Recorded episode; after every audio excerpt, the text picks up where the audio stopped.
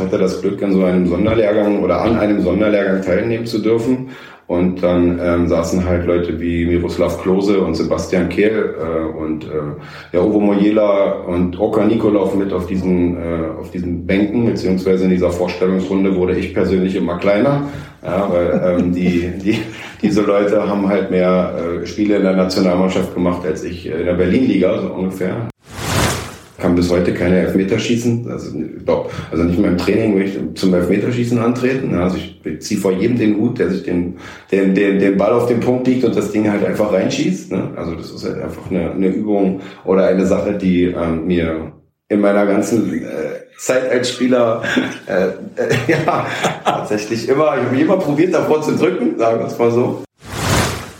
Das ist ähm, hier aber in der Mannschaft auch tatsächlich so, dass ich mich über die Jungs, wenn sie hier sind, im Training auch überhaupt gar nichts Negatives sagen möchte, auch nichts da zu beklagen haben. Also dass ich mir irgendwie Sorgen machen muss, dass wenn sie da hinten auf dem Trainingsplatz erscheinen, dass da jetzt nicht gleich die Luft brennt. Das, das ist halt wirklich was, das, das hat diese Mannschaft in sich. Ne? Wenn es beginnt, das Training, dass dann halt unsere Trainingswiese da hinten halt auch zu einem Spielfeld wird, wo es dann um was geht. Erstmal gehen wir in jedes Spiel rein, um zu gewinnen. Also ich werde niemals irgendwo hinfahren, auswärts spielen oder auch in einem Heimspiel hier irgendwie ähm, vor meiner Mannschaft stehen und sagen, es wäre schön, wenn wir heute nicht verlieren. Ja, das ist ähm, jedes Spiel werden wir das so angehen, dass wir es gewinnen werden.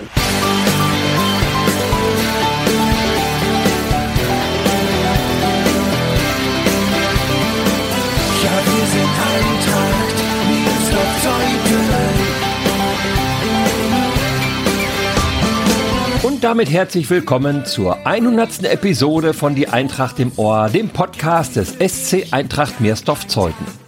Seit einem halben Jahr ist Simon Rösner Trainer unserer Landesligamänner.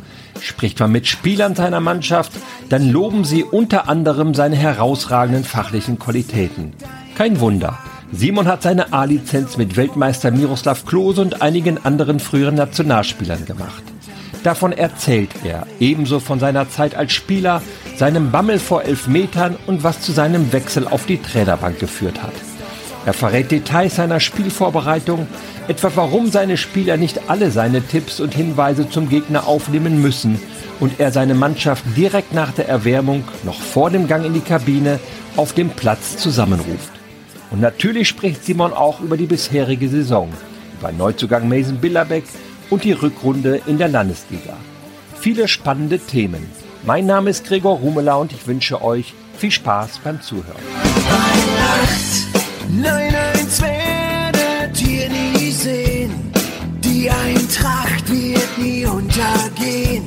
In Brandenburg, da werden wir siegen und dich immer lieben. Herzlich willkommen, Simon Röster. Herzlich willkommen. Danke beziehungsweise für die Einladung. Ich freue mich hier sein zu dürfen und äh, die ein oder anderen Dinge und Themen von mir geben zu können. Ich freue mich auch, dass du die Zeit genommen hast. Simon, ich mache mir beim Podcast, wenn ich mich so vorbereite, immer so ein paar Gedanken über die erste Frage. Wie ist das eigentlich, wenn du als Trainer irgendwo anfängst? Machst du dir viel Gedanken über die erste Ansprache vor deiner neuen Mannschaft? Äh, Gedanken macht man sich auf jeden Fall. Also vor allen Dingen beschäftigt man sich mit dem Team, vor das man gleich treten wird. Das erste, was man äh, macht, ist sicherlich keine Frage stellen, sondern sich äh, in irgendeiner Art und Weise kurz und knapp vorstellen explizit darauf achten, dass die Vorstellung von sich selbst nicht allzu lang ist, weil es die Jungs einfach in dem Moment auch nicht so wirklich interessiert. Das äh, Seltsame oder Komische in diesem Verein war, dass ich ja zweimal eine erste Ansprache hatte. Also einmal wurde ich vorgestellt, da lief die alte Saison noch. Okay. Da stand ich noch vor der komplett alten Mannschaft. Ja, konnte ihm noch viel Glück für die letzten zwei, drei Spiele wünschen. Als die neue Saison begann, mit äh, einem etwas veränderten Gesicht, gab es halt eine neue erste Ansprache. Und von daher kannten mich viele Spieler von entweder der Ansprache oder daher, dass wir schon mal die ein oder andere Station gemeinsam äh, uns äh, die Zeit vertrieben haben. Und bei der zweiten Ansprache ging es dann mehr so um Formalitäten, ein paar Dinge, auf die du Wert legst oder was, was hast du denen da erzählt? Ja, mit den heutigen Medien hat man natürlich schon vorher in irgendeiner Art und Weise mal Kontakt gehabt, beziehungsweise sich äh, mit dem Kapitän kurz geschlossen. Ich gehe auch immer davon aus, dass der so bestimmte Dinge auch weiterleitet. Also es waren keine ganz großen Überraschungen.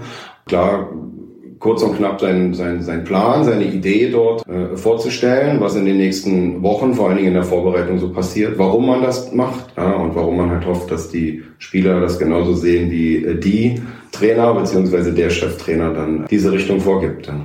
Bist du ein bisschen aufgeregt, wenn du einen neuen Job antrittst? Aufgeregt. Ja, man weiß natürlich letztendlich nicht, ob das, was man sich vorstellt, dann auch so alles in Erfüllung geht, ne? oder ob man es selber auch umsetzen kann. Es liegt ja nicht immer nur an anderen, sondern es liegt halt oftmals auch an sich selbst. Mhm. Wenn auch jemand, der sich sehr gerne auch selbst hinterfragt, kommen bestimmte Dinge an, kommen bestimmte Dinge nicht so an. Äh, was, was kommt vor allen Dingen an? Wie weit kann man mit bestimmten Dingen gehen? Und äh, Aufregung ist äh, vielleicht das falsche Wort, sondern so, so, so, so ein Kribbeln, so, so eine Spannung ist schon drin. Ne? Aber ich glaube, wenn man die nicht hat, dann hat man auch nicht die, die Kraft oder auch nicht, der, ist der Akku nicht so voll, als dass man dann irgendwie was Neues auch machen möchte. Warum bist du eigentlich Trainer geworden? War das immer klar? So in, seit du über Fußball nachdenkst und Fußball spielst? Also ich habe tatsächlich schon während meiner ja, Laufbahn, das hört sich, hört sich so hochtragend an, ne? aber ähm, während meiner Zeit, als ich selbst gespielt habe, immer mal damit geliebäugelt und viele Dinge für mich selber halt auch verglichen, ja, so wie es bei wahrscheinlich vielen Fußballern oder bei allen Fußballern ist, hatte auch ich gute Trainer. Ich hatte aber leider auch ganz, ganz schlechte ja, und habe halt mir für mich selber dann ähm, Gedanken gemacht und gesagt, also bestimmte Dinge würde ich, wenn ich irgendwann mal Trainer werden würde, ähnlich machen und aber mit Sicherheit auch einige Dinge von denen, die ich erleben durfte und musste, äh, auf jeden Fall nicht tun. Ja, so kam das, dass es immer wieder im Kopf drin war. Aber so wirklich Trainer geworden bin ich deshalb, weil ich mich halt im ja, gehobenen, also mit über 30 halt nach einer Kreuzbandverletzung nochmal ähm, fit gemacht habe als Spieler, weil ich zum damaligen Zeitpunkt gesagt habe, dass ich äh, wegen einer Verletzung nicht mit meinem, mit meinem Hobby, also mit meinem, meinem Sport aufhören möchte. Und habe dann den Verein nochmal gewechselt und äh, bin dann von dem Verein zu meinem Ursprungsverein wieder irgendwann zurückgekommen und musste dann ja, äh, feststellen, dass sich da halt auf der Trainerposition etwas verändert hatte. Für mich da letztendlich als Spieler unter der Planung des neuen Trainers, der dort war, halt äh, in, in dieser Mannschaft jetzt nicht mehr oder mit mir nicht so unbedingt geplant wurde, mhm. dass man halt aufgrund des Alters dann eine andere Altersstruktur und so wurde es mir auch begründet, halt äh, festgelegt hatte und man in dem Verein einen neuen oder einen anderen Weg gegangen ist. Und von daher kam ein weiterer Vereinswechsel für mich jetzt nicht mehr zu, äh, äh in Frage und dann habe ich mich einfach dazu entschlossen, also wie ist es denn eigentlich nicht mehr auf dem Platz, sondern daneben zu stehen. Und so kam das dann halt so nach und nach. Also ich wurde vom Spieler zum Co-Trainer und vom Co-Trainer dann zum Cheftrainer irgendwo und dann wieder zum Co-Trainer, aber dazu kommen wir bestimmt nochmal. Ja, wenn du sagst Ursprungsverein, was ist dein Ursprungsverein? Ja, also der, also mein richtiger Ursprung als, ja. als, als Bambini, genau. ja, den, ja. den Verein gibt's nicht mehr. Der, der hat sich äh, aufgelöst. Leider, ja, leider aufgelöst, das war mal Concordia Gruppe statt. Ja, den Verein, den, ähm, den, den gibt's so komplett gar nicht mehr. Und wie viel hast du angefangen, mit wie vielen Jahren? Ach, auch ganz klein. Dadurch, dass mein Bruder auch Fußball gespielt hat ja. und äh, ich glaube, ich habe schon fast probiert zu spielen, da kann ich nicht mal richtig laufen. Ne? Also das war dann, da wurde ja diese Förderung und das, der Sport mit Kindern früher ja fast noch ein bisschen früher begonnen als jetzt. Aber das genaue Alter. Also mit, in der kleinsten Mannschaft habe ich angefangen, mir da meine, okay. meine, meine, meine Schuhe anziehen zu lassen. Ne? Also, aber dann in der Jugend ähm, da ging es dann über Vereine wie äh, TSV Rudo, Tasmania und ähm, in dem Männerbereich müsste ich jetzt ein bisschen weiter ausholen. Also da habe ich tatsächlich doch den einen oder anderen Verein mitgenommen, wo ich dann immer mal wieder gewechselt bin. Aber die längste Zeit habe ich dann letztendlich bei Victoria verbracht. Die Fusion damals mit Lichterfelde dann miterlebt, dann allerdings als Trainer und als Seniorenspieler.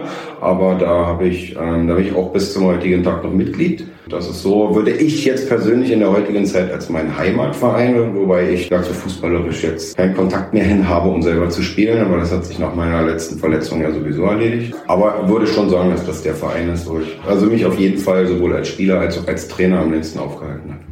Was war das höchste Niveau, das du gespielt hast, die höchste Liga? Das ist also die heutige Berlin-Liga. Also was hier so Brandenburg-Liga ist. Ja, genau. ja, ja. Position? Oh, also umso älter ich wurde, umso weiter bin ich nach hinten gegangen. Das ist Schicksal der Altfiele, ja. ja. Ich habe äh, mal als Stürmer äh, also viel Zeit auf dem, auf dem Feld verbracht und bin dann irgendwann zurück ins Mittelfeld gegangen und dann also aufgehört in den, in den Seniorenmannschaften, beziehungsweise dann jetzt in meinen, mit meinen letzten Schritten auf dem Platz vor meiner Verletzung habe ich dann eher so als Sechser. Stratege. Wenn du es so nennen möchtest, dann ja. Das ist ja. ja das, Gibt es so ein Spiel aus seiner aktiven Karriere, das dir so besonders in Erinnerung geblieben ist, sei es, weil du da wahnsinnig aufgedreht hast, weil ihr einen besonderen Gegner geschlagen habt? Ja, das Spiel, was mir sofort als erstes einfällt, ist leider das mit meiner Kreuzbandverletzung. Also okay. das ist tatsächlich ja. eins, wo ich sofort dran denke, wenn mich jemand da fragt, was ich, ähm, an welches Spiel ich mich erinnere. Aber natürlich gibt es auch Spiele, wo man äh, auch heute noch manchmal mit, mit, mit Leuten drüber spricht, wo man extrem viele Tore geschossen hat. Ne? In so einem Ligaspiel mal fünf oder sechs Tore zu schießen, ist halt auch nicht alltäglich. Ja. Gab aber auch Spiele, wo natürlich eine Enttäuschung äh, groß ist, wobei ich mich da mehr an Spiele erinnere, sowohl positiv als auch negativ, äh, wo ich schon als Trainer oder Co-Trainer auf der, auf der Bank saß. Das ist, das ist für mich dann letztendlich prägender als meine eigene aktive Karriere. Hast du sofort angefangen, als du dann als Trainer angefangen hast, Scheine zu machen, Trainerscheine zu machen? Ja, das ging tatsächlich recht schnell. Also A, wollte man das halt auch, dass man sagt, man möchte halt in dem Verein, wo ich zum Co-Trainer wurde, halt auch gerne lizenzierte mhm. Trainer haben, dass da halt jetzt nicht nur erzählt wird, sondern auch ein bisschen Background dann halt auch dabei ist. Und zweitens hat es mir halt auch von Anfang an Spaß gemacht, mich da halt dann auch fachgerecht fortzubilden. In diesen Lehrgängen, die da halt ähm, äh, sowohl in, in Berlin als auch in Mecklenburg-Vorpommern stattgefunden haben, da nimmt man ja unheimlich viel mit. Das ist ja dann immer ein großer Unterschied, ob Trainersicht oder Spielersicht. In manchen Sachen sagt man, ja, Mensch, das kann ich mir oder konnte ich mir so vorstellen. Bei manchen Dingen sagt man, ob das jetzt wirklich so funktioniert. Ich bin gespannt. Ja. Das ging dann auch äh, vor allen Dingen in der Anfangszeit relativ schnell hintereinander weg. Es gab ja noch eine andere Klassifizierung der Scheine, als ich mhm. noch dabei war. Das ist ja jetzt auch schon wieder neu. Ne? Also wenn wir über meine jetzige Lizenz sprechen, die ich jetzt habe, die so wie sie jetzt heißt, so gibt es die ja so nicht mehr zu, zu, zu erwerben oder zu erlangen. Du hast es bis zur A-Lizenz geschafft. Genau, richtig. Hm. Das ist schon ein sehr, sehr, sehr ordentliches Niveau. Erzähl mir, mit wem du da Trainerschein gemacht hast. Da waren noch einige dabei, nehme ich an. Ich hatte das Glück, an so einem Sonderlehrgang oder an einem Sonderlehrgang teilnehmen zu dürfen. Und dann ähm, saßen halt Leute wie Miroslav Klose und Sebastian Kehl, der Ovo Mojela und Oka Nikolov mit auf diesen, auf diesen Bänken, beziehungsweise in dieser Vorstellungsrunde wurde ich persönlich immer kleiner, ja, weil ähm, die, die, diese Leute haben halt mehr äh, Spiele in der Nationalmannschaft gemacht als ich in der Berlin-Liga, so ungefähr. Das ist natürlich ein Erlebnis schon alleine, der solchen Leuten oder mit solchen Leuten gemeinsam ähm, Inhalte zu besprechen, auf dem Platz aktiv äh, Fußball zu spielen und von denen halt letztendlich auch mal Dinge anzunehmen und zu sehen, was die, denn was die in ihrem Leben auf dem Fußballplatz ähm, erlebt haben. Das ist natürlich für jeden Amateur äh, nur also eigentlich kaum kaum nachzuvollziehen. Und es ist ähm, es ist halt wirklich so, den, den kannst du den Ball so deutlich schießt in, in deren Richtung schießen, der springt halt dann auch einfach gar nicht weg. Ne? Also, also, also man kann den Ball kaum so schlecht spielen, dass die ihn nicht wirklich trotzdem noch verwerten können. Ne? Es war schon ein Erlebnis in den in den, den Trikots äh, der also den damaligen aktuellen Trikots der Nationalmannschaft in den zwei verschiedenen Farben dieses Spiel zu spielen, ja, wo der ganze Lehrgang gegeneinander halt dann tatsächlich auch elf gegen elf spielt und dann mit äh, diesen Leuten halt in einer Mannschaft spielen zu dürfen. Und das ist natürlich, ähm, du fragtest gerade nach einem Spiel, was mir in Erinnerung bleibt, auch wenn es kein, kein, Pflichtspiel war, aber ja. es war schon eins, was mir extrem viel Spaß gemacht hat. Ja. Das waren ja dann verkappte Nationalmannschaften, die da auf dem Platz standen. Also wenn, ja, so also wenn ich jetzt alle Namen so aufzählen könnte, müsste, also meine Aufstellung zu meiner Lehrprobe, zu meiner Abschlussprüfung äh, las ich wie die, wie die Aufstellung einer Bundesligamannschaft. Ja. Wie begegnet ein Klose, ein Kehl, einem Mann wie dir, der jetzt nicht gerade viel Bundesliga-Erfahrung hat, sagen wir es mal so. Nehmen die einen sofort an oder gucken die erst abschätzig von oben herab oder wie ist das? Könnte man annehmen, dass sie vielleicht erstmal ja. sagen, du kannst erstmal äh, uns erstmal zeigen, ob du überhaupt hier weißt, wo, wovon du sprichst, aber genau das Gegenteil ist der Fall. Mhm. Also das sind so ähm, wirklich so auf dem auf dem Boden gebliebene äh, Menschen. Also für mich wirklich auch, äh, ich will gar nicht sagen überraschend, weil man, wenn man schon mit so einem Vorteil rangeht, dass man sagt, man hätte etwas anderes erwartet, ne? dann, mhm. dann achtet man ja nur darauf, ob was anderes passiert. Aber an sich wie jeder andere in diesen Lehrgang eingebracht, haben ihre Dinge vorgestellt, haben ihre Ideen vorgestellt. Wenn man sich für andere Sachen entschieden hat, war da jetzt auch nicht so irgendwie, dass man sagt, ja, ihr müsst aber eigentlich auf mich hören, sondern das sind, um es einfach so zu machen, Natürlich haben die im, im, im Fußball so brutal viel erreicht, aber es ist trotzdem ein Mensch, der sich mit jedem anderen auch abgeben kann und unterhalten kann, ohne dass man ihm das anmerkt. Hast du heute noch Kontakt zu dem einen oder anderen aus deinem Lehrgang? Also ganz sporadisch. Ja. Mal zum Geburtstag äh, gratuliert man sich mal so per äh, WhatsApp-Nachrichten. Wir haben dann auch immer noch so eine Gruppe, wo dann halt immer mal wieder an das eine oder andere gedacht wird. Oder wenn ähm, jemand einen Trainerjob bekommt, dass da halt mal so der Kontakt ist. Aber es ist jetzt kein dauerhafter Kontakt, wo ich mich äh, wöchentlich mit jemandem austausche, wie sein Spiel war oder mhm. ähnliches. Ne? Also.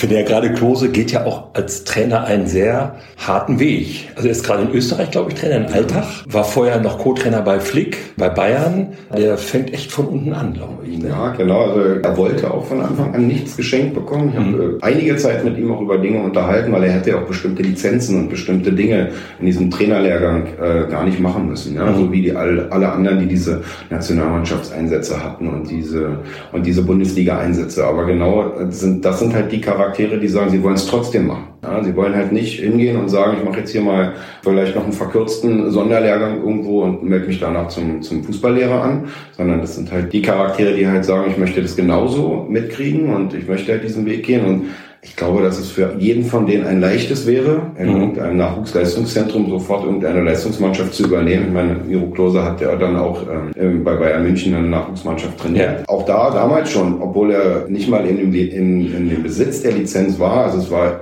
relativ wahrscheinlich, dass er das äh, alles hinbekommen wird. Ne? Also davon ist äh, äh na, mehr als auszugehen. Aber schon da hat er, hätte er einfach nur sich aussuchen können, wohin geht so viele ja, Anfragen. Garantiert. Ja, und das sind halt so, so Dinge, das, das würde mir jetzt als Simon Rösner so halt wahrscheinlich eher nicht passieren. Da ist der Weg genau andersrum. Was hätte der Trainer Simon Rösner am Spieler Simon Rösner zu bemängeln gehabt? Oh, zu bemängeln. Zu bemängeln, ich habe jetzt gehofft, dass die Frage andersrum wird. Kommt noch einfach mal. Ja, genau.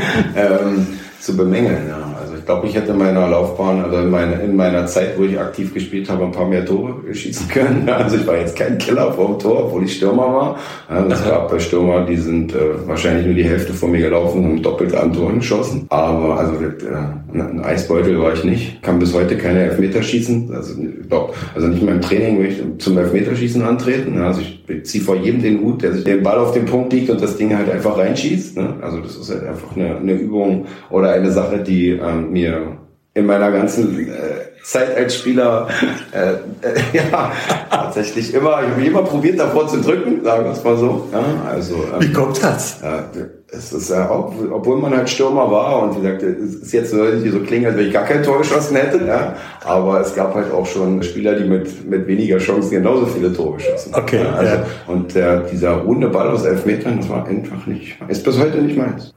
Das ist, äh, ich habe auch tatsächlich in meinem, in meinem letzten Spiel, als ich mir meine Achillessehne gerissen habe, auch tatsächlich noch einen Elfmeter verschossen. Also nochmal so als, so als Rückschau, weil die, weil die manche einfach sagte, ey komm, jetzt, jetzt aber, ja, jetzt darfst du auch mal oder jetzt musst du auch mal und selbst den habe ich dann äh, noch. Hast du dann weiche Knie? Kommt Ach, das nein, also ich glaube nicht, dass ich jetzt so ein extrem aufgeregter Typ bin. Nee, das ist einfach eine wundert mich das. Die ist, ähm, die ist halt einfach nicht mein. Dafür hatte ich tatsächlich, wenn ich das jetzt so anders war, ein, auch wenn man es mir vielleicht dann nicht so ansieht, aufgrund meiner Körpergröße, ein extrem gutes Kopfspiel. Also das würde der Trainer Simon Rösner, am Spieler Simon Rösner loben. Na, das, das definitiv. Das, ja. definitiv. das gibt es in der heutigen Zeit, glaube ich. Also diese Art, wie man es früher auch, ja, auch teilweise auch trainieren konnte oder trainiert hat.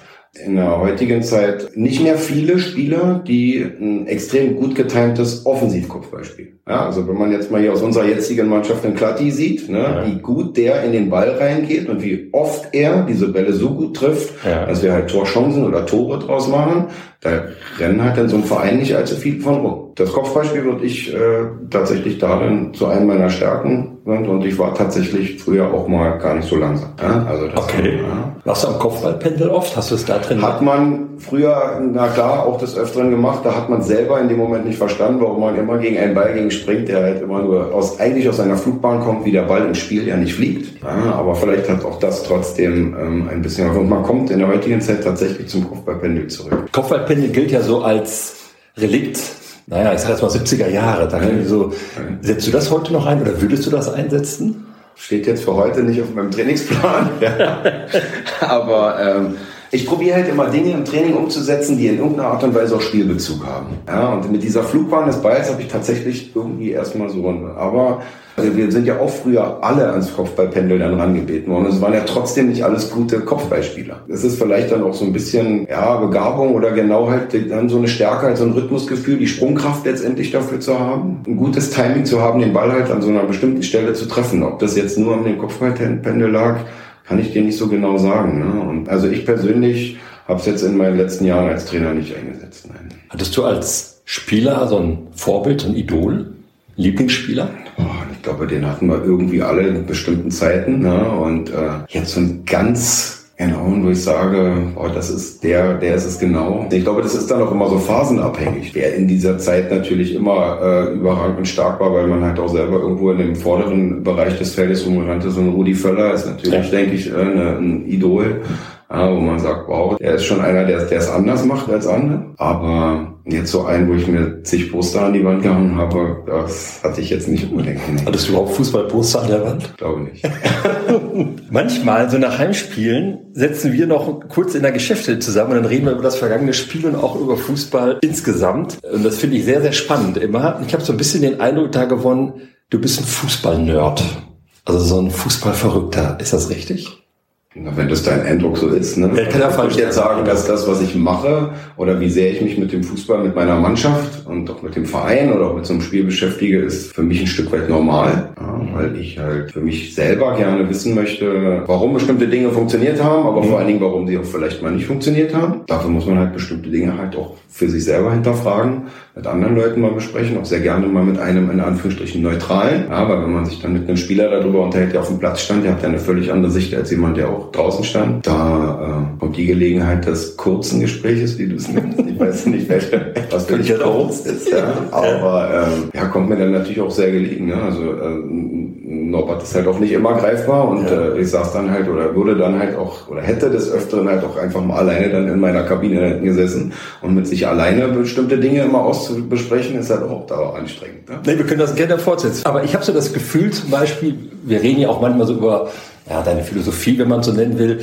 Du bist zum Beispiel einer, der sehr viel mit Daten arbeitet, was man in der Landesliga an Daten halt kriegen kann, ist nicht vergleichbar mit dem Profifußball. Ist überhaupt nicht vergleichbar, ohne Frage. Aber es gibt halt die ein oder andere Möglichkeit halt an, an Medien, sowohl an Video als auch an Ausschnitte zu ja. kommen. Weil es gibt halt äh, mehr Mannschaften und mehr Trainer oder Trainerteams oder halt auch Betreuerteams, die neben diesen Kameras, die wir unter anderem hier haben, halt auch ihre eigenen Aufnahmen haben. Ne? Und das ist dann halt auch so ein Stück weit geben und nehmen. Ich glaube, für diese Liga hier oder allgemein, egal in welcher Liga ich gearbeitet habe, immer relativ gut vorbereitet zu sein. Vielleicht manchmal sogar ein Stück weit zu viel mit dem Hang zur, zur Über, äh, Überfrachtung. Ja. Aber ich persönlich sage mir lieber, lieber eine Information mehr die der Spieler dann vielleicht nicht nehmen muss. Mhm. So wie meine Plakate, die ich eine Zeit lang halt gemacht habe, von denen ich dir gesagt habe, die halt in, in einem Bereich der Kabine hängen, wo man halt nicht hingehen muss. Ne? Mhm. Also wenn in einem, in einem Waschbereich halt äh, eine zu erwartende Mannschaft des Gegners steht, mit vielen Stärken und Schwächen von einzelnen Spielern, dann muss da ja keiner reingehen, weil duschen wird vom Spiel keiner. Mhm. Aber wenn man weiß, dass sie dort hängt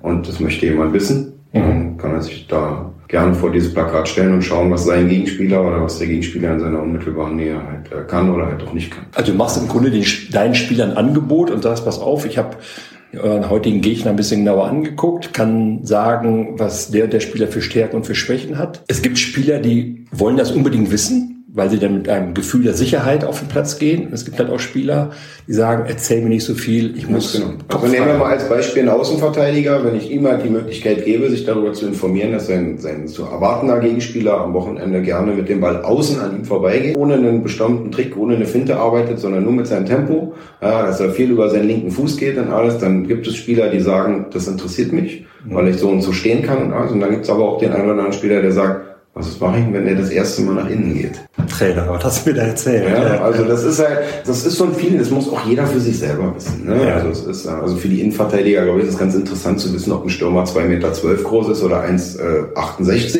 Äh, mhm. Ja, also ich denke, das sind so Standardinformationen, aber die stehen da auch nicht irgendwo sondern eine normale Spielvorbereitung gibt es ja letztendlich dafür auch. Da sprechen wir aber in erster Linie darüber, was wir, was wir vorhaben. Mhm. Da wird der Gegner ganz kurz vorgestellt, dann vielleicht eine zu erwartende Taktik und dann geht es eigentlich nur darum, was können wir mit unserer Stärke dagegen tun, um denen so viel wie möglich Probleme zu bereiten. Wie viel muss deine Mannschaft vom Gegner wissen, damit sie überfrachtet ist mit Informationen, dass da womöglich auch zu viel, zu viel Respekt dann her eine Rolle spielt. Also irgendwo muss man ja auch dann mal sagen, und ihr könnt die schlagen. Naja, das sowieso. Um, um, also mittlerweile arbeite ich so, dass ich in der Woche sehr, sehr viel über den Gegner erfahre. Dass man halt auch in den Trainingsformen immer mal sagt, auf diesen Ball müsst ihr aufpassen. Und genau deshalb ist diese Trainingsform jetzt wichtig. Das ist halt ein Ball, den sie gerne spielen. Und am Wochenende wird da gar nicht so sehr viel. Also dann spricht man nochmal darüber, wie sie in den letzten Spielen halt ähm, ja, einen Standard verteidigen oder äh, was mir persönlich aufgefallen ist, in den Videosequenzen, die wir haben, äh, mit Gesprächen mit anderen Trainern oder Gegner oder Trainer, die ich persönlich kenne und äh, mit denen sogar teilweise befreundet bin, auch aus mhm. der Liga hier, die haben vielleicht gegen diese Mannschaften schon gespielt, dafür kriegen die halt Informationen von Mannschaften, die, ähm, die wir schon gespielt haben. Und so tauscht man sich da aus. Und mhm. dann kommt da halt irgendwann so eine Präsentation bei raus, die dann in unserer Kabine durchgesprochen wird. Aber grundsätzlich geht es darum, was können wir an diesem Spieltag oder was werden wir an diesem Spieltag tun, um es denen so schwer wie möglich zu machen. Und mhm. nicht, worauf warten wir, womit sie es uns am schwersten machen. Was gehört für dich noch zur Vorbereitung in der Kabine? Auf ein Spiel? einzelnen Spielers oder von mir selbst? Beides klare Zuteilung bei Standardsituationen zum mhm. Beispiel. Also das ist mir sehr wichtig, dass jeder Spieler äh, sowohl offensiv als auch defensiv weiß, was er zu tun hat. Das sieht jetzt noch, also bestimmte Spielphasen. Wann wird unser Spiel eher nach vorne verlagert und wir gehen mal Bälle jagen und wir wollen mal äh, so schnell wie möglich den Ballbesitz haben oder uns vielleicht auch mal ein Stück zurückziehen. Festgelegte Freistoß, Elfmeterschützen, so, so eine Sachen sind halt ähm, dann schon an der, an der Tafel, aber selbst wenn ich zwei oder drei Namen aufhöre und zwei sind ausgewechselt und der dritte fühlt sich nicht, dann muss trotzdem einer schießen. Du kennst ja, das Problem mit den also Elfmetern. Also, ja, also ich habe an dieser Tafel nie dran gestanden ja. also, und wenn dann hätte ich weggemacht, also ich mal so einen Stift bei gehabt, aber ja. letztendlich ist es auch so ein bisschen Bauchgefühl. Ne? Also. Da kann ja ein Spieler dran stehen und wenn der dann in dem Moment sagt, nee, dann ist es halt auch okay dann, ne? aber das ist halt so, dass es ja oftmals Spieler gibt, die sowas sehr gerne machen. Und äh, das ist dann einfach so eine, ich will auch gar nicht sagen Randvolle. Wenn da drei Namen dran stehen, soll einer von diesen dreien halt äh, im besten Fall sich den Ball nehmen und das Ding nach rein schießen. Bei deiner Spielvorbereitung auf dem Platz sind mir so zwei, drei Dinge aufgefallen, die ich vorher teilweise noch nie gesehen habe. Das erste ist, ich habe so das Gefühl, du fährst die Mannschaft so beim Aufwärmen so langsam hoch, dass sie so, so heißer werden und, und der Adrenalinspiegel steigt, die Frequenzen, wo sie, wo sie dann, äh, weiß ich, fünf gegen zwei oder sowas spielen, werden kürzer und schneller und heftiger. Hast du da ein bestimmtes Konzept, eine bestimmte Idee? Ja, wir wollen es schon probieren, auch vor dem Spiel schon mal so spielnah wie möglich zu machen. Natürlich dann, wenn in so einer Erwärmung, in einer Spielform sich erwärmt, wo es in alle Richtungen gleich geht, das ist natürlich schon schwierig, eine, ein Spiel nachzustellen. Aber man kann natürlich das Tempo, wie du schon sagst, schon mal hochfahren. Man kann halt auch Wert legen, dass nicht nur ich laut bin, sondern auch die Spieler laut sind. Also, dass man halt merkt, dass die Jungs, äh, wie man so schön sagt, halt wach sind, konzentriert sind, dass sie jetzt gleich in der Lage sind, so ein Fußballspiel konzentriert zu, zu beginnen. Ja, und da braucht der eine ein bisschen mehr. Und der andere braucht ein bisschen weniger. Und den einen muss man aber auch mal ein bisschen in Ruhe lassen. Ja, wenn man den ständig auf die Nerven geht, dann ähm, ist das sehr kontraproduktiv. Also ich habe Spieler trainiert, die sind nach der Erwärmung in die Kabine gegangen und haben sich so einen dicken Kopfhörer aufgesetzt. Ja. Und haben sich einfach noch mal kurz, ich habe auch nicht gefragt, was für Musik, ja, aber haben sich einfach noch mal zwei, drei Minuten äh, damit beschäftigt, ihre eigene Musik dann noch mal sich da anzuhören. Und das ist dann halt auch völlig in Ordnung. Ne? Mhm. Also, aber grundsätzlich will natürlich jeder Trainer irgendwie, dass man annähernd Spieltemperatur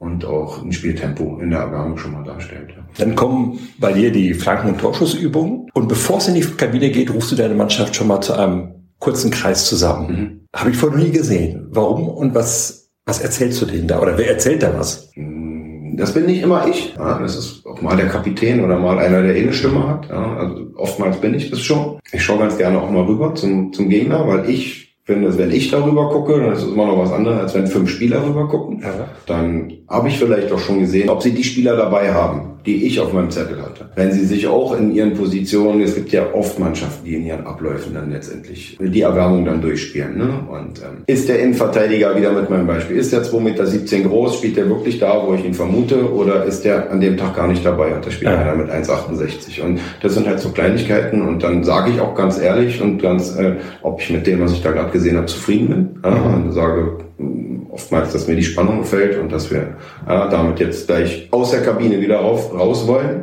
Aber halt auch vielleicht mal, um es nochmal ein bisschen ne, zu sagen, gleich, wenn das Spiel beginnt, müssen die Bälle halt einfach in einem besseren Winkel gespielt werden oder wir müssen darauf achten, ohne jetzt groß zu kritisieren. Ja, ja. Aber man kann halt auch nicht immer nur loben. Der eigentliche Aspekt ist, dass ich möchte, dass wir alle gemeinsam reingehen. Das machen wir ja nach der oder zur Halbzeit halt genau. Genauso. Genau. Ja, wir ja. uns immer an, an an. Also hier vor allem bei Heimspielen, hier vorne vor dem Ausgang. Und dann äh, möchte ich, dass die ganze, ganze Mannschaft, ähm, ich bin ja oftmals dann der, der als letzter dazukommt, dann fangen schon die ersten ein, zwei Gespräche untereinander an. Das ist ja auch das, was in der Kabine dann als erstes passiert, bei mir immer. Und ähm, dann wird da gar nicht so sehr viel gesprochen. Also da wird jetzt nicht schon irgendwas auseinandergenommen, was gerade in der Halbzeit da dann besprochen werden soll, sondern das ist einfach nur ein Zusammenkommen und ein gemeinsames, als Team in die Kabine gehen, das gemeinsame Verlassen des Platzes. Also ein bisschen nochmal so Geschlossenheit ja. zeigen und ja. auch spüren, dass jeder Spieler. Ja, also wir machen das jetzt nicht für die Zuschauer, die hier sind oder nein, nein, die Gegner nein. irgendwie, sondern es ist halt einfach für uns selbst. Ja. ja. Man sieht ja auch bei, bei, bei großen Spielen Bundesliga, wenn die nach, nach der Halbzeit wieder reinkommen, die warten alle am Ausgang zum Platz und gehen ja in der Regel geschlossen auf den Platz. Da geht der Kapitän vorweg, wie. Beim, beim Auflaufen auch. Also einfach nochmal so, komm, wir gehen jetzt gemeinsam. Ja, ja also wir, wir, wir streiten dieses ganze Spiel zusammen. Im besten Fall gewinnen wir möglichst oft, aber es wird ja auch immer und äh, in jeder Saison und in jeder Halbserie Spiele geben, die du nicht gewinnst und es wird Spiele geben, mit denen ist man zufrieden. Es wird auch Spiele, mit denen ist man nicht zufrieden, obwohl man sie vielleicht gewonnen hat. Ja. ja und ähm, das ist halt, trotzdem passiert es ja mit dieser ganzen Mannschaft. Ne? Mhm. Und das ist halt für mich persönlich wichtig, dass man da dann auch als Team, auch in so einer, in so einer Phase dann, egal ob jetzt gerade Erfolg oder vielleicht nicht so großer mhm. Erfolg, dann gemeinsam äh, rein und auch rausgeht. Die Minuten zwischen dann reingehen und dann rausgehen, was passiert da in der Kabine? Also die ersten Minuten, die Jungs äh, immer für sich. Ja, also in der Regel gehe ich hier kurz in meine Trainerkabine und äh, leg mal meine Jacke ab oder trinke halt selber auch noch mal einen Schluck. Und, äh, sie, sie haben so, ob es jetzt zwei, drei, dreieinhalb Minuten sind, so für sich, ja. weil ich das denke und finde, dass es halt auch wichtig ist, sich untereinander noch mal kurz irgendwie auszutauschen, ja, weil der, der eine Spieler das vielleicht auch äh, von, von der Position dahinter vielleicht ganz gut sieht, wie der andere sich zu stellen hat und auch ich als Trainer draußen werde ja nicht alle Situationen sehen und auch beurteilen können. Mhm. Ja, und ich habe halt so für mich selber irgendwann festgestellt, dass ich ohne Stift und Zettel da draußen stehe. Also es wird bei mir nicht vorkommen, dass ich jetzt in den Vorbereitungsspielen eher mal mir was zu notieren und aufzuschreiben, als dass ich es im Spiel mache, weil ich irgendwann gesagt habe, ähm, was ich mir bis zur Halbzeit nicht merken kann, ist nicht wichtig. Also nicht Zettel Simon wie in Anlehnung an Zettel Ewald. nee, und äh, ich würde auch niemals jemanden kritisieren, der sowas in irgendeiner Art und Weise ja. macht. Also vor ja. allen Dingen, nochmal bei Heimspielen haben wir ja eh immer die Möglichkeit, dass ich mir das ganze Spiel wieder anschaue danach und mir dann immer noch Szenen raussuche, die ich auswerten kann und die ich halt mit den, mit den Jungs besprechen kann, sowohl in vier, sechs, acht Augengesprächen. Ja. Ja, oder auch mit der ganzen Mannschaft mal. Vor allen Dingen für die Halbzeitansprache ist das, was ich mir nicht merken kann, für mich erstmal nicht so wichtig, als dass ich es in denen vier, fünf Minuten. Ja. Man kann auch nicht die ganze Zeit durchquatschen. Ja. Also hört dir sowieso keiner mehr zu. Ne? Also die sind erstmal K.O. Der eine oder andere wechselt seine Socken, der nächste. Und ich will halt einfach auch schon, wenn sich da irgendwie einer umzieht oder, dann spreche ich sowieso nicht. Ja, sowohl vorm Spiel schon nicht, bei der Ansprache, als auch in der Halbzeit nicht. Von daher, da bleibt nicht so viel Zeit und ich brauche und will auch gar nicht so viel Zeit. Ist denn eine Ansprache nach dem Spiel wichtig, notwendig? Nach oder vom Ergebnis oder vom Ergebnis abhängig. Ich glaube, wenn man gewonnen hat, dann ist es entweder wichtig, wenn man den Jungs gratuliert und sagt, hey, und, ähm, schön, dass wir das, das gemeinsam geschafft haben wenn man äh, nicht gewonnen hat, im schlimmsten Fall vielleicht sogar äh, verloren hat, bringt es auch nichts in diesem Kreis irgendwie ins Detail oder irgendwas zu gehen, ne? sondern ich passe dann immer auf oder versuche davon wegzukommen, irgendwelche Phrasen zu benutzen. Das hat halt auch überhaupt gar keinen Sinn, äh, egal ob jetzt während des Spiels oder auch nach dem Spiel. Ne? So, eine, so eine Dinge, wie man auch immer wieder auf ganz vielen Fußballplätzen hört, wie es musste besser machen ja? oder spielt Fußball. Was ist ein besser? Was ist ein spielt Fußball? Also mhm. Fußball spielen ist halt auch den Ball wegschießen und hinterher rennen oder irgendwas. Also entweder man coacht sowas, was ein Spieler auch versteht und dann auch umsetzen kann, oder, ähm, vielleicht sehe ich es auch einfach anders. Ne? Also ich mhm. mag halt bestimmte Dinge äh, halt, aber halt eher weniger. Und von daher stelle ich mich auch nach dem Spiel nicht in so einen Kreis und äh, fange an, irgendwas jetzt auseinanderzunehmen. Gibt es für dich so, so Dinge, die du als Trainer bei einem Spieler oder einer Mannschaft nie zulassen würdest, so No-Gos im Verhalten? Nein, sollte zumindest keiner äh, den anderen ähm, äh, körperlich angreifen oder äh, beklauen oder halt so diese, mhm. diese Dinge, die halt also auch im, im normalen Leben draußen ohne Fußballkabine mhm. halt jetzt nicht wirklich unbedingt sind. Ne? Aber ähm, ich glaube, das ist halt tatsächlich auch so ein Stück weit die Mannschaft für sich selbst. Also ich habe tatsächlich äh, das Glück gehabt, äh, noch nie irgendwie eine Mannschaft trainieren zu müssen, muss ich ja dann in dem mhm. Moment sagen, wo halt so viele Pflegefälle rumlaufen, dass man da halt echt äh, jedes Mal mit in die Kabine muss, damit die sich nicht an den Hals gehen oder so. Mhm. Ne? Aber da bin ich vor verschont geblieben, diese, die, diese Dinge halt in irgendeiner Art und Weise managen zu müssen. Ne? Und mhm. äh, es ist halt diese normalen Sachen, die, die, die halt draußen in, in, in, in, einer, in einer freien Welt hier draußen ja. halt, halt auch äh, nicht, nicht gehen. Ne? Also es ist halt ähm, jetzt jetzt, wo ich sagen muss, das ist in der Kabine groß was anderes. Ne? Also. Ist, ist Trainer sein auch immer ein bisschen gezeichnet von diesem, diesem Spagat, lange Leine und Disziplin? Ja, also in der Landesliga auf jeden Fall. Ja, also wenn man nach, also weiter nach oben geht, alles was dann so Oberliga oder spätestens Regionalliga ist, da geht es natürlich, das ist halt einfach da auch schon totales Geschäft. Da ist die lange Leine wirklich tatsächlich sehr, sehr selten. Ja, da muss es funktionieren und wenn es nicht funktioniert, dann wird man halt dementsprechend Probleme in der Mannschaft oder halt dann mit, dem, mit, mit, mit der sportlichen Leitung oder in irgendeiner Art und Weise jemanden bekommen. In einer Landesliga-Mannschaft ist es jetzt schon mal anders. Ein gutes Beispiel ist, glaube ich, halt, nehmen wir wieder die Regionalliga. Es gibt nur wenig Regionalligaspieler, also in Berlin tatsächlich doch noch den einen oder anderen, aber es gibt wenig Regionalligaspieler im Bereich, wo sie noch weiterkommen wollen, mhm. die außer ihrem Fußball irgendwas anderes tun. Also die gehen nicht arbeiten, sondern es ist halt ihr, ihr Hauptjob. Also es wäre schade oder es wäre schlimm, wenn bei mir Softzeiten jemand von dem hier leben wollen würde, weil ja. dann hätte er nichts. ne? also, von, okay. ja, also es ist ähm, äh, und da denke ich, sind schon große Unterschiede zu machen. Und da kann man dann halt auch vor allen Dingen in diesen ersten Gesprächen mit einer Mannschaft, wenn man sie neu hat, weil du vorhin mal gefragt hast, was sind so die Inhalte so oder worauf bereitet man sich vor? Hat man einen Handwerker zum Beispiel in der Mannschaft, einen Fliesenleger oder so, der den ganzen Tag auf den Knien rumschrubbt äh, oder einen Dachdecker, der die ganzen Ziegel da nach oben steht. Wenn der vom Training mal ankommt und sagt, ey Coach, ich bin halt wirklich ganz schön platt, dann kann man und muss man und sollte man damit vielleicht auch mal ein Stück weit anders umgehen als mit einem jemanden, wo der schon vorher gesagt hat, ich habe übrigens die nächsten drei Wochen Urlaub. Und ja. hey, heute kann ich nicht so richtig, weil ich bis eben im Schwimmbad am See lag. Ne? Mhm. Und das ist, das sind halt, also jetzt Extrembeispiel, aber er hat jetzt auch so mit langer Leine nichts zu tun. Und ich kann aber, glaube ich, hier auch einfach mal mir den Luxus erlauben. Ich glaube, ein gutes Beispiel dafür ist, dass wir auf diese, auf unsere Trainingseinheiten in der Woche trainieren wir grundsätzlich eigentlich dreimal, ja, und dass man dann halt einfach, also A, wenn die Trainingswoche gut lief, und wir halt so Auswärtsfahrten haben, die dann tatsächlich nochmal wieder den ganzen Tag in, in, in Anspruch nehmen, mhm. dass ich dann halt diese lange Leine, wenn man es so nennen mag, und halt einfach sage, wir verzichten auf den Freitag. Bleibt mal den Freitag bei euren Familien oder bleibt zu geht nach der Arbeit nach Hause, erholt euch ein bisschen. Mhm. Wir sind morgen schon wieder den ganzen Tag zusammen ja. und von daher, das ist glaube ich was anderes, als wenn man in anderen Ligen irgendwie tätig ist. Du hast eben schon auch erklärt, dass du dich sehr akribisch vorbereitest, dich sehr viel mit dem Fußball beschäftigst, mit deiner Mannschaft beschäftigst. Ist das manchmal dann für dich schwierig, dich so an, sich so an, an gewisse Landesliga-Verhältnisse zu gewöhnen, wo du selber sagst, ja gut, der arbeitet jetzt den ganzen Tag.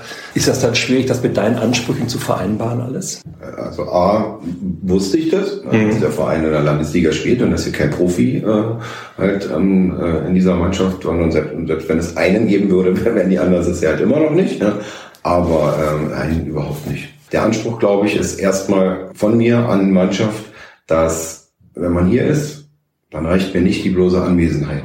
Ja, und sicherlich, wie gesagt, der Handwerker hat dann vielleicht irgendwann ein oder zweimal in der, in der Saison diesen Joker, der kann jetzt auch nicht jedes Training ankommen und sagen, du, heute war wieder schlimm. Die Anwesenheit alleine ist es halt nicht. Ne? Also es kann halt auch einer dreimal zum Training kommen und der ist mir nicht aufgefallen. Das ist dann halt vielleicht auch trotzdem eine nicht so intensive oder, oder, oder gute Trainingswoche für ihn gewesen wie einer, der, der anderthalb Mal da war. Mhm. Und ich danach sage, also der, der muss ja spielen. Das ist hier aber in der Mannschaft auch tatsächlich so, dass ich mich über die Jungs, wenn sie hier sind, dann im Training auch überhaupt gar nichts Negatives sagen möchte, auch nichts da zu beklagen habe. Mhm. Ja, also dass ich mir irgendwie Sorgen machen muss, dass wenn sie da hinten auf dem Trainingsplatz erscheint, dass da jetzt nicht gleich die Luft brennt. Das, das ist halt wirklich was, das, das hat diese Mannschaft in sich. Ne? Wenn es beginnt, das Training, dass dann halt unsere Trainingswiese da hinten halt auch zu einem Spielfeld wird, wo es dann um was geht. Beschäftigst du dich außerhalb deiner Tätigkeit als Eintracht-Trainer sonst auch viel mit Fußball? Guckst du viel WM? Guckst du viel Europapokal? Äh, Bundesliga? Ist das so für dich Pflichtprogramm?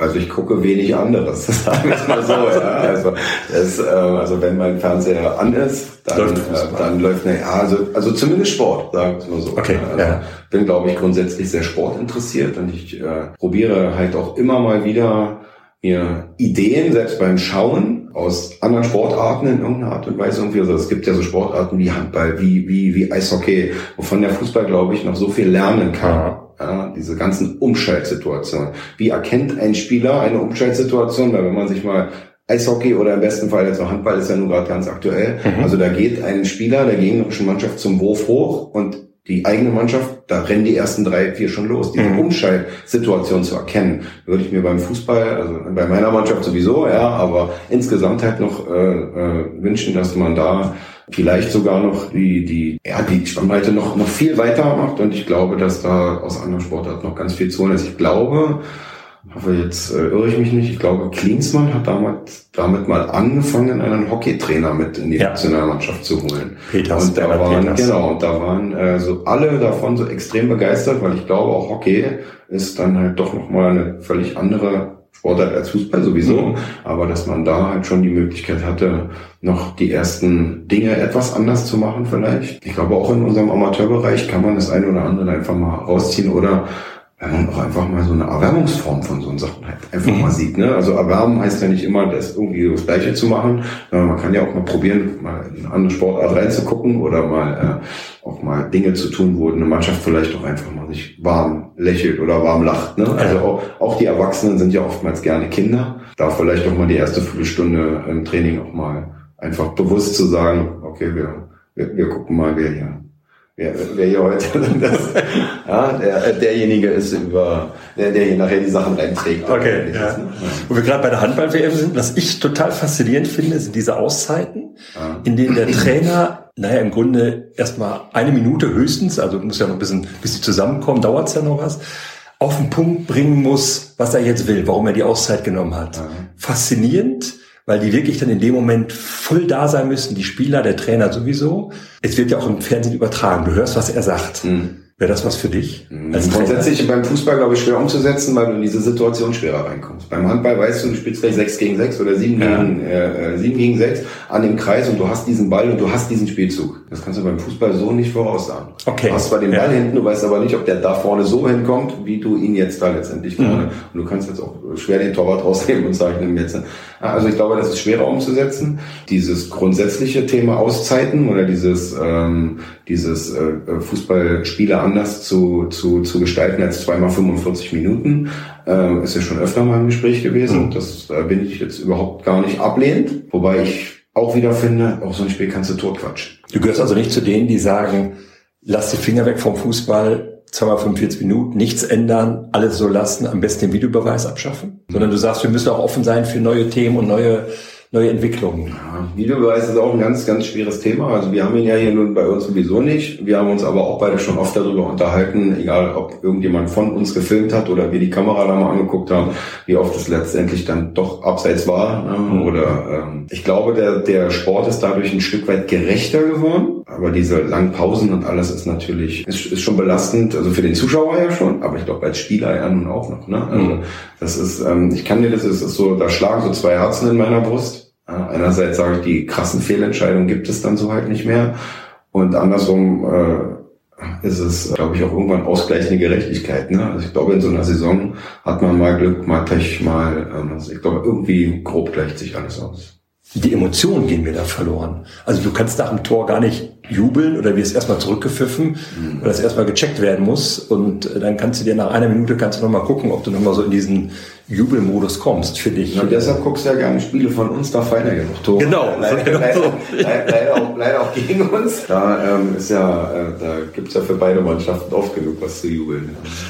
Ich will noch mit dir über die laufende Saison sprechen. In der Hinrunde, da gab's auch immer so zwei Leistungsdellen, würde ich das mal nennen. Wie kam das? Bei der einen Delle bin ich da sehr, sehr ehrlich und der Mannschaft, und das ist auch hier im Verein auch äh, für alle letztendlich dann spürbar mhm. gewesen, lag es kurz und knapp einfach daran, dass wir nicht gut trainiert haben, mhm. weil wir einfach nicht gut trainieren konnten, weil einfach die Leute nicht da. Es gab die verschiedensten Gründe dafür. Sicherlich ähm, ist es in dieser Liga noch was anderes, äh, in der Saison im Urlaub zu fahren und damit muss man dann letztendlich auch leben. Mhm. Und ähm, dass äh, die Urlaube in irgendeiner Art und Weise vorher auch klar waren, aber wenn dieser Moment dann halt kommt und dann halt äh, gefühlt äh, eine komplette Mannschaft nicht da ist und wir hier über einen längeren Zeitraum halt, spreche da mal so von 14 Tagen, mhm. äh, dann hier ähm, mit einer Trainingsbeteiligung dastehen, die äh, nicht meiner Mannschaftsstärke am Wochenende entspricht, dann kann man am Wochenende halt auch nicht vernünftig spielen. Denn mhm. ich bin fest der Meinung, dass man nur so gut spielt, mhm. wie man halt auch trainiert. Ja, und es geht jetzt nicht nur um die Qualität des Trainers, weil mein Training jetzt gerade so stark ist, sondern jede Mannschaft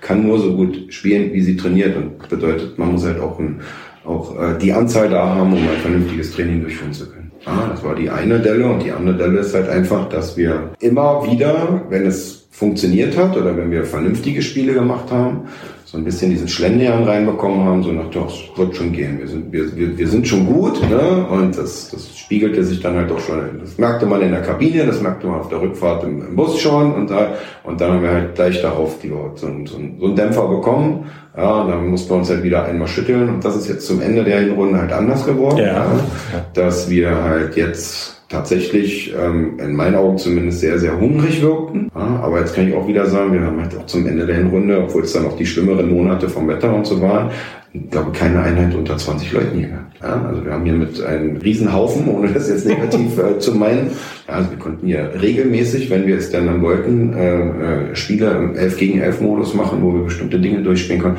Und das ist natürlich was anderes, als wenn du 5 gegen 5 spielst. Das ist halt, ähm, das ist auf Dauer dann halt nicht fürs Großfeld zu übertragen. Die Jungs wollten es halt einfach ah, dann auch nochmal sich selbst beweisen. Ja, und dann war zwischenzeitlich dann auch mal sogar ein Stück weit abgerutscht und das ist dann halt auch überhaupt nicht unser Anspruch allgemein. Ja, und dann konnten wir uns zumindest jetzt noch auf den Tabellenplatz zurück äh, auf dem wir jetzt stehen. Und äh, haben halt jetzt auch leider zwei Spiele weniger als die anderen. Ich hätte diese beiden Spiele sehr, sehr gerne gespielt. Ich glaube, wir waren gut drauf, äh, weil Siebersdorf ist sowieso, glaube ich, die ganze äh, Hinrunde gut ja, drauf, außer ja. den Start, den sie halt da. Ja, und äh, ich habe mich auf dieses Match gefreut. Aber wir haben es ja bald. Wollte ich sagen, es wird jetzt, so Gott will, das erste Spiel der, der Rückrunde oder der im, im neuen Jahr. Klar, mit dem Ziel zu gewinnen gehst du in das Spiel, gehe ich jetzt mal fest von aus, aber könnt ihr da nochmal angreifen, insgesamt über die gesamte Rückrunde gesehen? Erstmal gehen wir in jedes Spiel rein, um zu gewinnen. Also ich werde niemals irgendwo hinfahren, auswärts spielen oder auch in einem Heimspiel hier irgendwie ähm, vor meiner Mannschaft stehen und sagen, es wäre schön, wenn wir heute nicht verlieren. Jedes Spiel werden wir so angehen, dass wir es gewinnen werden. Wir haben auch die Pokalspiele so. Ich will ja. auch als Werder hier als Klassenhörer, aber wir haben in der Kabine, wir gehen jetzt daraus und wir gewinnen. Mhm. Ja, wir wollten es nicht nur lange offen gestalten, sondern wir wollten es halt auch trotzdem gewinnen, ne? obwohl da auch ja eine Situation war, die, die schwierig war. Ne? Also sowohl für alle Spieler, die da waren, als auch für den Verein. Ne? Aber und wir wollen natürlich auch am 18. zurück gewinnen. Mhm. Und trotzdem sage ich, egal wie dieses Spiel ausgeht, ist die Saison trotzdem nicht vorbei. Ich bin also niemand, der wettet, aber ich würde oder ich glaube oder ich bin mir sehr, sehr sicher, dass es keine Mannschaft gibt, die in der Rückrunde nicht auch irgendwo Punkte lässt und die äh, nicht auch irgendwo Spiele verliert oder es wird keine Mannschaft geben, die in der Rückrunde alle, alle Spiele gewinnt. Und äh, deshalb ja auch mal mein Satz in, der, in, in dem Interview, was hier mal abgedruckt wurde, dass äh, wir da sein werden, wenn die da oben Fehler machen. Mhm. Und dazu stehe ich auch. Ne? Also wir müssen halt einfach aufpassen oder wir müssen zusehen, dass wir halt ähm, weniger Dinge liegen lassen als in der Hinrunde und dann natürlich ein Stück weit hoffen, dass wir die Fehler, die da oben gemacht werden, dann, dass wir in dem Moment da sind. Und mhm. davon bin ich überzeugt und äh, das ist unser Ziel, jetzt uns bestmöglich vorzubereiten. Mit Mason Billerbeck haben wir einen Neuzugang. Toni Hager zählt jetzt nicht dazu. Der hat jetzt auch, macht auch weiter dieses, die Rückrunde. Was erwartest du dir von Mason? Also ich habe ja mit Mason schon mal zusammengearbeitet. Mhm. Ne? Und das also sein, die, die, die Art, wie er Fußball spielt, und nenne ich immer ganz gerne Ballmagnet. Ja? Also nicht, weil ihm nie irgendwann ein Ball wegspringen wird, sondern weil es ein Spieler ist, der immer den Ball haben will. Mhm. Immer. Und ähm, das ist eine Qualität in dieser Liga, die haben jetzt nicht so viele Mannschaften und es wird Spielphasen geben, auch bei uns, wo es einfach darauf ankommt, jemanden zu haben, der sich halt immer anspielen lässt, der immer den Ball haben möchte und dann in den besten Fällen halt auch eine vernünftige Idee dazu hat. Und ich glaube, dass er eine, ein sehr, sehr gutes Puzzleteil dafür ist, uns mit dem Ball noch besser zu machen. Ja, und dass er vor allen Dingen auch in der Lage ist, durch seine Art Fußball zu spielen und durch seine, durch seine sehr, sehr gute Technik, die Spieler, die um ihn herum spielen, mhm. halt auch noch ein Stück besser zu machen, weil mhm. er halt einfach Dinge sieht, um Spieler in Szenen zu setzen, die, ähm, die wir vorher vielleicht anders gelöst haben. Wir sind noch flexibler dadurch und ähm, die Stärken, die wir vorher haben, verlieren wir dadurch mhm. Wir haben nun auch festgestellt, dass es äh, nicht am jeden Wochenende äh, möglich war, uns immer die gleichen Spieler auf den Platz zu bekommen. Ja, ja. oder uns einfach deutlich zu sagen, wir haben nicht einmal mit der gleichen Mannschaft gespielt. Es gibt nicht einen Spieler in unserem Kader, der alle Spiele gemacht hat, ja, um diese, um diese Dinge halt dann auch mal. Aber es ist halt einer, der uns tatsächlich, glaube ich, einfach auch besser macht. Denkst du als Trainer über eine Saison hinaus? Ja, ich glaube, das macht jeder. Mhm. Ja, also welche Ziele hast du da noch so als Trainer? Ich persönlich mhm. oder ich also grundsätzlich fühle ich mich hier erstmal pudelwohl. Ne? Also ja. dann würde ich meine persönlichen Ziele jetzt auch mit dem ja, des, des Vereins ähm, äh, verknüpfen. Die Gespräche dahingehend mit dem Präsidenten und mit und mit äh, Norbert äh, liefen jetzt auch schon das erste Mal an und natürlich macht man sich Gedanken darüber. Ne? Also es ist ähm, nach einem halben Jahr so eine Entwicklung einer, einer Mannschaft oder auch eine, eine, eine Art, wie spielt man jetzt am besten und was passt zu jedem, ist ja jetzt ist nicht abgeschlossen. Aber du hast jetzt halt gerade mit, mit Mason jemanden äh, erwähnt, der jetzt dazukommt, jetzt von außerhalb, aber wie gesagt, äh, Toni Hager natürlich nochmal zu erwähnen, der hat in der Runde drei Spiele gemacht, ne? also der ist ja auch neu.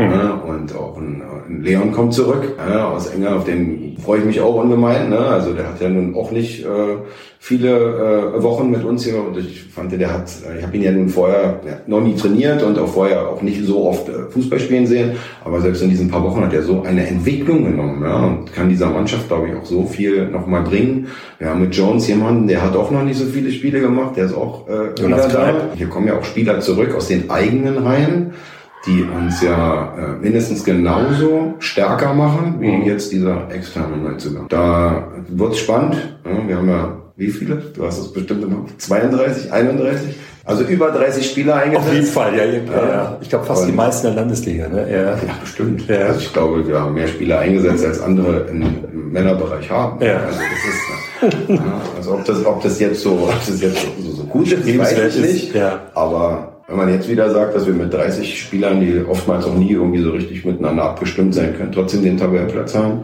dann äh, warten wir mal ab, wie wir, wie wir Fußball spielen, wenn wir vielleicht auch noch ein paar Abläufe hinbekommen. Mhm. Also das ist, ich bin gespannt. Ja. Simon, zu diesem Podcast gehört ein kleines Spielchen am Schluss. Entweder ja. oder. Ich möchte dich bitten, möglichst schnell und spontan dich für das eine oder für das andere zu entscheiden. Geht Alles, was auf meine Person zutrifft, ja? Oder? Ja, ja, ja, so. Linksfuß oder Rechtsfuß? Rechtsfuß. Hund oder Katze? Hund. Pizza oder Pasta? Pasta. Singen oder tanzen? Oh, beides nicht. war, sehr war sehr überzeugt. Wie kommst du eigentlich mit der Musik hier klar, die in der Kabine gespielt wird? Bei den Jungs wollte ich mal fragen. Also die in der Kabine, das stört mich weniger als die, die im Bus läuft. Okay. Also der, der Bus ist schwieriger. Auf der aus, aus der Kabine kannst du rausgehen, aus dem Bus nicht. Nee, ich ja. habe sogar ganz zum Anfang gesagt, dass es ein Ziel von uns sein muss, dass unsere Kabine immer die lautere ist. Und das nehmen sie sehr, sehr ernst. Egal welche Musik. Egal welche Musik. Okay. Ja. Berge oder Strand? Strand. Sommer oder Winter? Sommer. Hertha oder Union? Union. Jetzt zögern sie gerade so ein bisschen. Ich habe jetzt gerade überlegt, mit weniger oder wo ich weniger Ärger bekomme mit den Leuten, aber nein, nein Union. Da hast du richtig gelegen mit Union. Oder, oder gibt es auch einen dritten einen Verein, den du, der dir mehr ans Herz gewachsen ist als Hertha oder Union? Ja, dann ist es auf zweiten. Ja, richtig, aber jetzt in, in der ersten oder zweiten. Okay. Früh aufstehen oder lange schlafen? Früh aufstehen. Geld ausgeben oder sparen? Geld ausgeben. Geld oder Ruhm? Ruhm. Sport schauen oder Sport machen? Sport machen. Auto oder Fahrrad? Auto. Helene Fischer oder Rammstein? Helene Fischer. Aufzug oder Treppe? Treppe. Pep Guardiola oder Jürgen Klopp? Jürgen Klopp. Fisch oder Fleisch? Fleisch. Krimi oder Komödie? Krimi. Theater oder Kino? Kino. Dusche oder Badewanne? Beides. Jeans oder Jogginghose? Auch beides. Stadt oder Land? Stadt. Unter Wasser atmen oder fliegen können? Fliegen können. Vielen Dank, lieber Simon, dass du dir die Zeit genommen hast. Ich habe zu danken. Ich freue mich auf die Rückrunde. Wir freuen uns alle auf die Rückrunde. Ich auf auch. Tolle Spiele. Da bin ich ganz sicher, wird einiges kommen. Und dann, wenn du Zeit und Lust hast, komm rüber in die Geschäftsstelle nach einem Spiel. Meistens bin ich da, dann können wir weiter plaudern. So machen wir das. Sehr schön. Herzlichen Dank. Rot-Weiß-Schwarz, wie zuletzt gelacht.